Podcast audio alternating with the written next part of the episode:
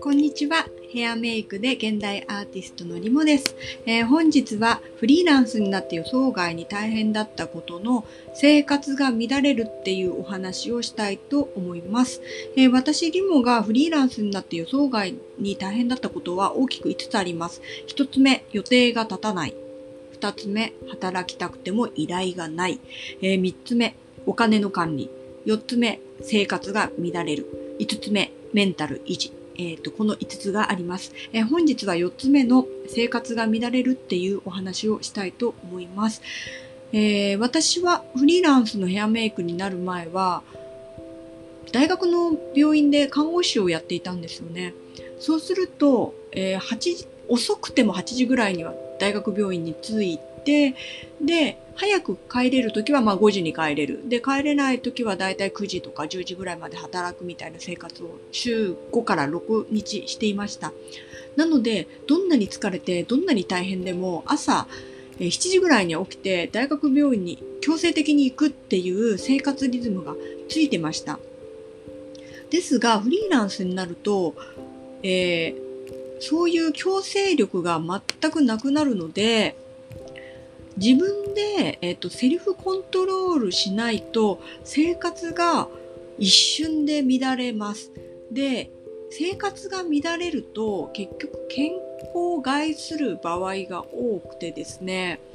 その仕事とかも最初はあんまりないので、そんな疲れたりとかあんまりしないはずなのに、風邪をひきやすかったりとか、体力が落ちたりだとか、まあひどかったですね。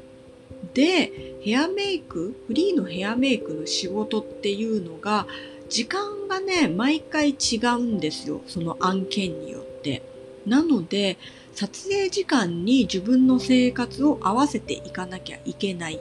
ていうことがあると、もうすぐに生活乱れます。なぜかというと、その朝行ってじゅうにじ過ぎても仕事終わんなくて朝方さんじ頃撮影終わって帰るみたいなことが月に何回かあったり、逆にもうすごい早朝、その電車が動いてないぐらいに、えー、来てくださいっていう依頼とかもあって、そのなんだろうな、それもその突然入るんですよね。看護婦士の時には夜勤がここみたいな風に決まっているので心づもりができるんですけど、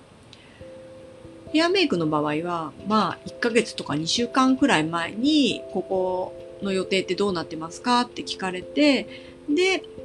空いてればその撮影の時間に合わせて行きますよ、そして撮影が終わってから帰りますよみたいな感じなので、えー、自分で時間をコントロールするっていうことが全くできないんですよね。はい。結構これ大変です。で、家でできるような副業のお仕事なんだろうな。ウェブデザイナーさんとか、あとプログラミングの方とか、そういう自宅でできる仕事であれば、自分で土日は働かないとか、あとはその自分の作業をする時間をここの時間にするとかね、もう決めて、えー、セルフコントロールでできるんですが、ヘアメイクの場合は、えー、そうできないんですよ。もう撮影の時間が第一優先で、そこに自分の、えー、時間を合わせていくっていうことが一つお仕事になってくるので、あの生活が非常に乱れやすいです。で、えー、私リモが撮った作戦はですね、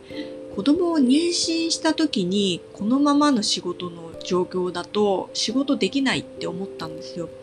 なので、えっとね、仕事の断捨離をしました。それは、えっと、ギャラが低めの仕事で、そうやって時間が不規則みたいなことは引き受けないってもう決めました。で、その、あとは、えー、自分の単価を上げる。うん、えっと、低い